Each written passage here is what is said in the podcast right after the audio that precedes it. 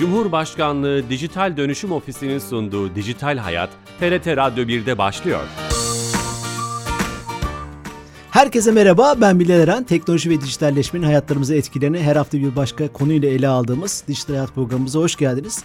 Bu cuma özellikle internet ve sosyal medya platformları gibi herkese açık kaynaklarda bilgi toplayarak yapılan istihbarat biçimi olarak bilinen açık kaynak istihbaratını konuşacağız.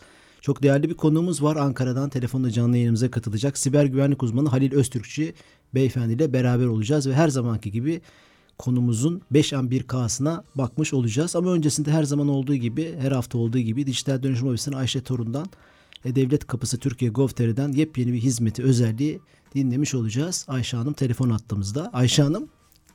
Bilal Bey iyi yayınlar. Hoş geldiniz yayınımızda. Teşekkür ederim. Söz sizde efendim. Teşekkürler Bilal Bey. Ee, Bilal Bey bu hafta size e, bizim için öncü hizmet dediğimiz, aracı hizmet dediğimiz çok kıymetli yeni bir hizmetten bahsedeceğim. E, bu hizmetler bizim için ne demek onu da söylemiş olayım. E, biz e, bazı hizmetler var ki bunları E-Devlet kapısına entegre ettiğimizde bizim için e, birçok hizmetin önünü açan yeni bir servis anlamına gelir bu. E, bu hizmet de bizim için öyle. Aile ve Sosyal Hizmetler Bakanlığı'nın en, engelli kimlik kartı bilgileri sorgulama hizmeti artık E-Devlet kapısında. Engelli kullanıcılarımız kimlik kartlarına başvurdularsa bunlarla ilgili tüm bilgileri artık E-Devlet kapısında görebilecekler.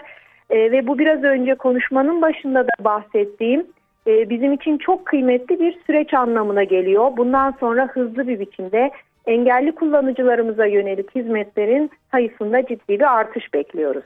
E, engelli kullanıcıların bütün o hizmetlerinin aslında belki de bütünleşik olarak da sunulmasını sağlayacak bir kapı açmış olacak. E, Aynen öyle, öyle olacak. Hı-hı. Evet, engelli kullanıcıların engel durumlarına ilişkin tüm verilerini artık E-Devlet kapısında bu vesileyle görebileceğiz. Müthiş. Emeklerinize iki kere sağlık bu anlamda. Çok değerli bir iş yapmışsınız. E, herkese selamlar. Çok teşekkürler.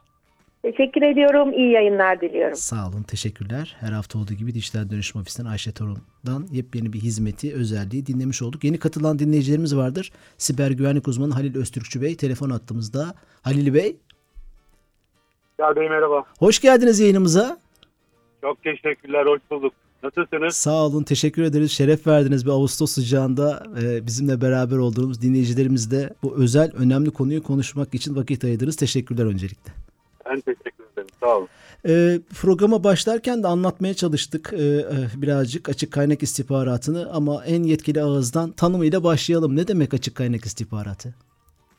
Şimdi şöyle başlayalım. Açık kaynak istihbaratı OSINT olarak İngilizce kısaltması geçen Open Source Intelligence olarak da İngilizce tam adıyla bilinen ve kamuya açık kaynaklardan bizim bilgi toplayarak bu bilgileri analiz edip buradan değerli istihbarat üretme sürecine verdiğimiz isim. Yani Hı. kamuya açık kaynaklar var. O kaynaklardan o kaynaklarda paylaşılan bilgiler var ve biz o bilgileri toplayarak anlamlı hale getiriyoruz. Bu işlem analiz işlemi ve bunun sonucunda bir istihbarat çıkıyor ve bu da bizim bütün bu sürecin olarak bir takım kararlar almak üzere gerek güvenlik gerek istihbarat gibi bir takım başlıklarda bir takım kararlar almak için kullandığımız, kullanacağımız tipli bir de üreten aslında sürece verdiğimiz isim. Aslında tanımını kavramsal olarak da yapmış oluyoruz. Peki bu kaynakların üstüne özellikle çiziyorsunuz. Hani çeşitlendirecek olursak ben programı başlarken internet ve sosyal medya dedim. Neler var başka? Tabii ki ben şimdi birkaç tane bu e, en çok e, karşılaştığımız kaynaktan bahsedeyim. Bunlardan e, bir tanesi aslında kaynaklardan e, kastım ve bu kaynaklara nasıl ulaşılırı biraz daha detaylı anlatacağım ama kaynaklar şöyle. Bir, bizim e, haber siteleri yani bizim normalde aslında günlük e, çok dikkat etmediğimiz detaylar e, başka detaylarla bir araya geldiğinde çok ciddi şekilde bir istihbarat üretirler. Haber siteleri, sosyal medya platformları, açık veri tabanları var. Bir takım istatistiklerin paylaşıldığı mesela. Hı hı. E, ticari veya hükümet web siteleri bunlar mesela ticaretle alakalı örnek vereyim. Borsa ekote bir şirket olsun. Bunlar bir takım faaliyetlerini e, açıklamak zorundalar. Kamuyla paylaşmak zorundalar. Yine devletler, hükümetler bir takım bilgilerini paylaşmak zorundalar. E, bloglar, forumlar, diğer online kaynaklar bunların tamamı bizim için açık kaynak istihbaratı olarak isimlendirdiğimiz e, bu istihbaratın kaynağı olarak konumlandırabileceğimiz e, temel e, kaynaklar diyebiliriz. O, o kadar çok saydınız ki ne kaldı geriye diye sorasım geldi. Çok zengin bir kaynak içeriği var gördüğüm kadarıyla. sosyal Tabii medya, şöyle. internet başlığı zaten. Çok özür diliyorum. Aslında şöyle biz teknolojiyi kullanarak bilgi üretim hızımızı insanlık açısından değerlendirdiğimizde bir önceki nesillere oranla çok çok çok daha fazla e, miktara taşımış durumdayız. Bu ne demek? Yani biz oturduğumuz e, kafede paylaştığımız bir fotoğraf bile e, bizim adımıza istihbarat toplamak isteyen birilerine çok kıymetli veriler e, sağlar. E, ve bu e, önceden haber yayma kaynaklarının kısıtlı olduğu zamanı düşündüğümüzde artık her bir birey e, bir haber yayma kaynağı. Dolayısıyla bu yayılan haberlerin toplanması, analiz edilmesi ve bunun üzerinden bir istihbarat çıkartılması süreci de artık çok disipline edilmiş, e, birçok e, üzerine akademik e, çalışmalar yapılmış bir alan. Dolayısıyla çok fazla data var. E, evet çok alan saydım. Web sitesi, haber kaynakları, e, işte YouTube'undan, Instagram'ına, Twitter'dan, Facebook'una, sosyal medya platformları dediğim gibi açık veri tabanları, bloglar, bir takım raporlar bunların hepsini bir araya topladığınızda çok fazla kaynak ediyor.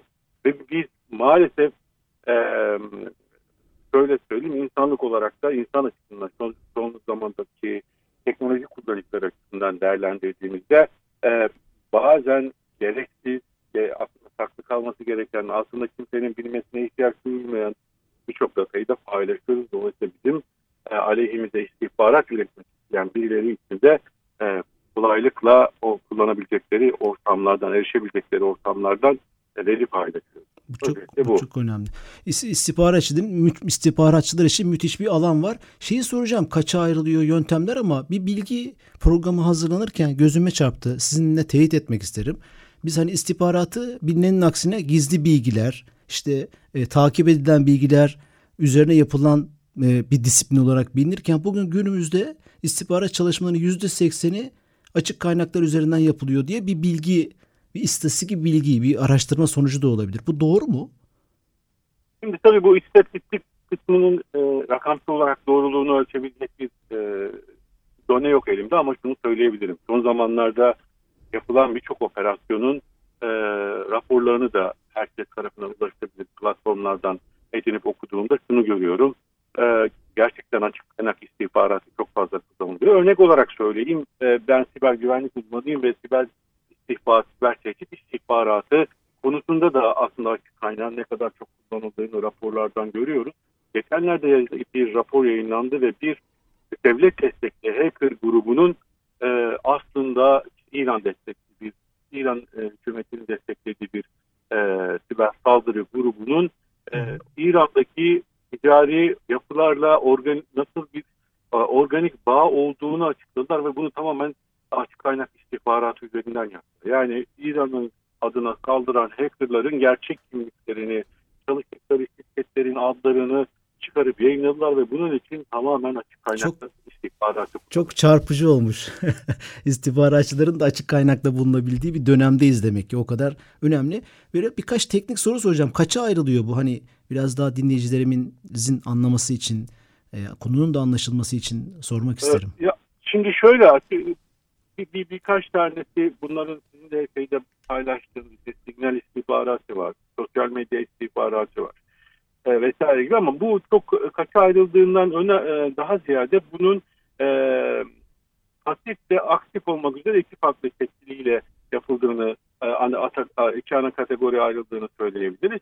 Pasif osint ne? Pasif osint dediğimiz şey hedefle doğrudan temasa geçmeden yapılan bilgi toplama süreci. Yani bu tür istihbarat işte genellikle halka açık kaynaklardan elde edilen veriler var. Bunları topluyoruz, bunları analiz ediyoruz ve değerlendiriyoruz. Dolayısıyla burada kaynak olarak da baktığınızda haber siteleri, sosyal medya platformları var, açık veri tabanları var, ticari ya da işte hükümetlerin web siteleri falan var.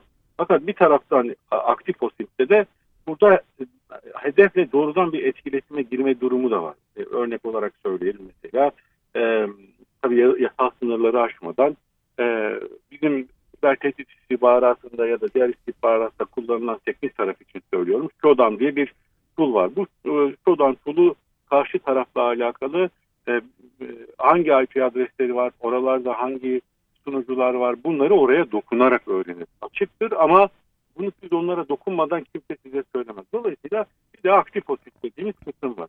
Hı hı. E, temelde bu ama bizim bahsettiğimiz haliyle işte sosyal medyadan toplanan hali var. E, ben bunu size biraz daha isterseniz e, ismini kısaltmasını söylemeden ben e, kaynak temelli gideyim. Bunlardan mesela internet arama motorları, Hı hı. sosyal medya platformları, haber siteleri ve medya kaynakları üzerinden yapılan e, istihbaratlar var. Akademik yayınlardan yine yapılan istihbaratlar var. Resmi istatistikler, raporlar, internet forumları, GIS ve uydu görüntüleri, patent telif hakları bunların tamamı aslında temelde çok altına girmeden yani çok e, kırınımlara e, girmeden de temelde yaptıkları şey açık kaynakta ne kadar veri varsa kullanılabilen bunları kullanmak üzerine. E, Aktif bunu pasif de şöyle diyebilir miyiz o zaman? Aslında aktif açık kaynak istihbaratı biraz daha teknik. Araçlar, uygulamalar, bazı yazılımlar kullanılıyor anladığım kadarıyla. doğru a- aynen öyle. Pasif daha e, yüzeysel veya işte e, daha az teknik beceri isteyen işler diyebilir Ya- miyiz? daha az teknik diyebiliriz. Bir de şöyle hedefle doğrudan etkileşime girmiyoruz hiçbir zaman. Yani biz, biz mesela şöyle söyleyelim açık kaynak bir şirketin ya da işte az önce bahsetmiş olduğum e, yapıdan e, örnekten yola çıkarak söyleyeyim. İşte bir İranlı saldırı grubu var ve Amerika'daki bir, e, bir güvenlik şirketi bunu iddia etti. Şirketine kadar hangi Şimdi bunu yapmak için o kişinin Twitter'ını bulmak lazım, o kişinin mail adresini bulmak lazım, o kişinin IP adreslerine bakmak lazım, o kişinin e, kullandığı sunuculara belki bir takım e, paketler göndermek lazım istihbarat toplamak için. E, işte bunlar biraz teknik taraf yani. teknik. E, ama pasifte bir şey yapmanıza gerek yok. İnternette gezinin, işte, e, mesela Twitter'dan istihbarat toplamak istiyorsanız, bunu da açık yapmak istiyorsanız tool'lardan bir tanesi TweetDeck ya da multiprofesyonel tool'lar var. E, Instagram için, Facebook için. Dolayısıyla bir, bir şey yapmanıza gerek yok. Hedefle bir iletişime girmenize gerek yok. Bu da bir şeyin pasif tarafı. Bu da e, önemli oldu. Peki son geçmiş 2-3 senede çokça konuşulan bir telefonun üzerine içine bir uygulama göndermek WhatsApp'tan örneğin işte çok kriz olduğu için e, adı ortaya çıktı. Pegasus uygulaması örneğin. E, bu açık kaynak istihbaratına girmez değil mi? Bu özel bir başka bir istihbarat çalışması. Evet, bu teknik istihbarat. Yani Hı hı. bunun için karşı karşı tarafta e, bu istihbarat toplamadan önce bir takım e, istihbarat araçlarının hazırlanması, bunların deliver edilmesi, yani o hedefe ulaştırılması, başarılı şekilde hedefte çalıştırılması, e, başarılı şekilde hedef üzerinden verilerin toplanması, analiz edilmesi ve bunun e, kesintisiz şekilde hayata geçirilmesi ve devam ettirilmesi gerekiyor. Bu açık kaynak bir istihbarattır. Bu bildiğiniz teknik bir istihbarat. Dolayısıyla bu bunlar da aslında teknolojinin gelişmesiyle karşımıza çokça çıkan birçok kritik olayda e, daha sonradan analiz edildiğinde kullanıldığını gördüğümüz bir istihbarat yöntemi.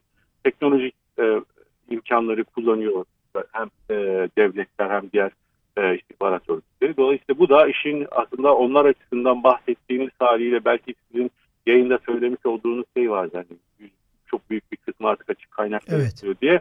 Ee, aslında biraz daha bunu genişletip büyük, çok büyük bir kısmı e, teknoloji üzerinden yapılıyor diyebiliriz e, son zamanlarda. Bu da onlardan bir tanesi. Teknoloji yaygınlaştıkça açık kaynak istihbarat için kaynaklar da e, artıyor. Normal istihbarat toplamak için kullanabileceğiniz teknik yöntemler ve ortamlar da artıyor diyebiliriz. Bir de bu işin istihbaratçılar açısından bakacak olursak hani bu alanda çalışan işte kamu görevlileri olsun veya başka sadece bu kamunun yaptığı bir şey haline de dönüşmüyor belki. Özel mesela bir şirket rakip şirketin e, çeşitli nedenlerle motivasyonlarla e, rekabet içinde olduğu kurumun e, çalışanlarıyla ilgili veya hedefleriyle ilgili de istihbarat yapıp kendi hedeflerini ona göre güncelleyebilir rekabet içinde olduğu için. Dolayısıyla hani bu istihbaratçılar başlığı altında e, e, şeyden de kaçmasına sebep oluyor mu bu? E, işte hukuki çok flu bir alan ya açık kaynak dediğimiz Evet. zaman e, birçok e, e, üstünüze atılabilecek hukuki sorumluluklardan da kaçmanıza sebep olabilir. Yani ne oldu? Bir baktım bir kişiye hani halk tabiriyle stokladım e, diye denebilir mi? Bilmiyorum. Şu an geldi aklıma bu soru. E, tabii şimdi söyleyebilir. Yani OSINT'in kullanım alanlarını isterseniz biraz daha açalım. Lütfen. E, bu mesela en çok e, OSINT dediğinizde işin içerisine istihbarat girdiğinde isim olarak istihbarat girdiğinde e, tabii ki kullanım alanı olarak istihbarat geliyor. Yani devletlerin, istihbarat teşkilatlarının OSINT ile işte, e, düşmanların ya da rakiplerin faaliyetlerini izlemesi. Bu, bu anlaşılan ve herkesin bildiği bir şey.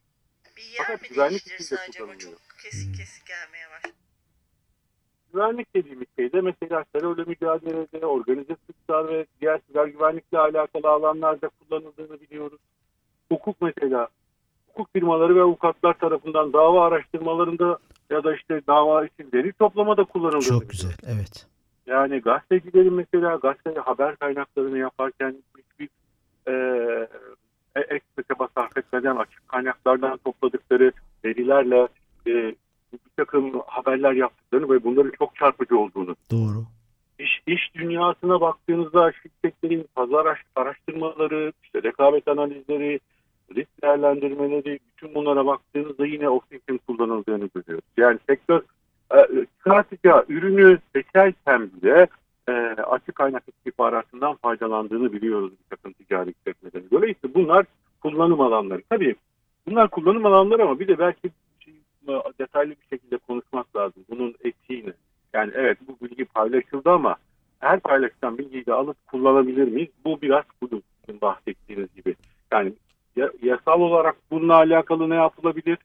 Çünkü gün sonunda ben bir nokta nokta nokta izlerle bir şeyler bıraktım ama birisi gelip o noktaları birleştirdiğinde Başka bir şey çıktı. Nokta, evet noktaları bırakırken murad etmediğim bir datama ulaşabilir. Yani ben Doğru. atıyorum işte her yaz benim e, tekin yaptığım yerlerin e, bilgisini çıkardığımda aslında benim tamamen sağlıyorum. Hangi bölgelerde tatil yaptığımın bir prediksiyonu, bir ta- tahmini Rotası çıkmış olur. Rotası çıkar. Evet.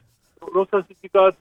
Ya belki bir sonraki sene hangi rotayı izleyeceğim aşağı beş yukarı e, ortaya çıkar. Dolayısıyla bunlar sadece ben bir fotoğraf paylaşıyorum ya da bir ben bir yorum yazıyorum şeklinde algılanmamalı. Ve konuşulacak belki konulardan bir tanesi de yani bu bunlar evet biz paylaşıyoruz ama bunlar her zaman iyi niyetli kullanılmıyor bu bilgiler. Açık kaynak Evet. istihbaratına kaynak olan bu verilerin de açık açık paylaşılmasının belki biraz daha ciddi şekilde bütün vatandaşlarımız tarafından biraz daha değerlendirilmesi sıkı güvenlik ve e, bizim bu e, mahremiyet özelinde değerlendirilmesi lazım diye düşünüyorum. Aslında ben soracaktım. Bunu da cevaplamış oldunuz. Yani hani bireysel olarak neler yapabiliriz? Bu, bu, bu, bu cümleden aslında buradan üstümüze çıkacak çok vazife de var. Bir şey soracağım. Son iki dakikada bunu önemsiyorum. Şimdi şöyle de bir dünya var internetle beraber. İşte kaynaklarımızı paylaşalım, şeffaf, açıklık, açık veri gibi bir sürü tabir de var. Burada bir çakışma yok mu? Hani sosyal medyada işte LinkedIn'de e, yaptığımız çalışmaları portfolyomuzu koyalım, kendimizi anlatalım, tanıtalım. Burada bir dünya var. Bunların şeffaf şekilde paylaşılmasını bize devamlı salık veren. Fakat bir tarafta da başka bir şey var. Burada bir çelişki var mı?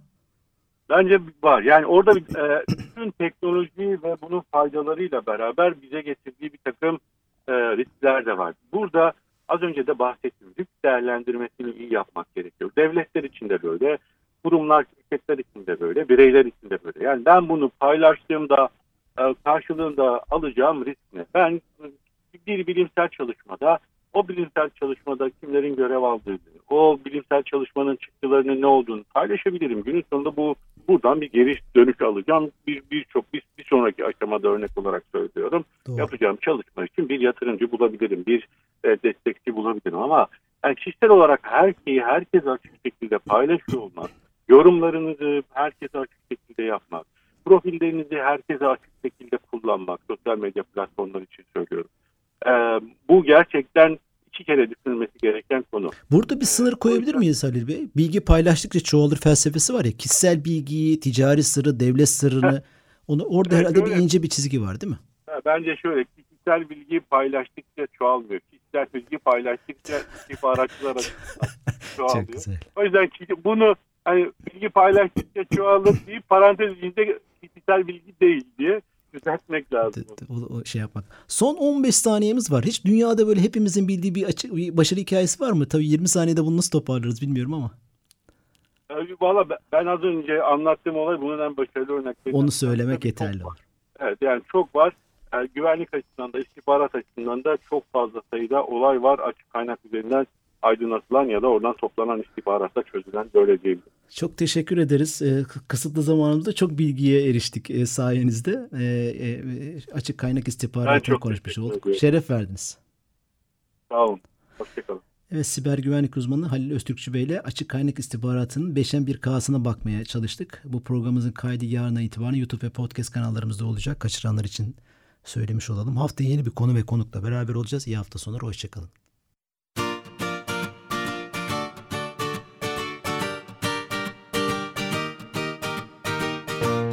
Cumhurbaşkanlığı Dijital Dönüşüm Ofisi'nin sunduğu Dijital Hayat, TRT Radyo 1'de sona erdi.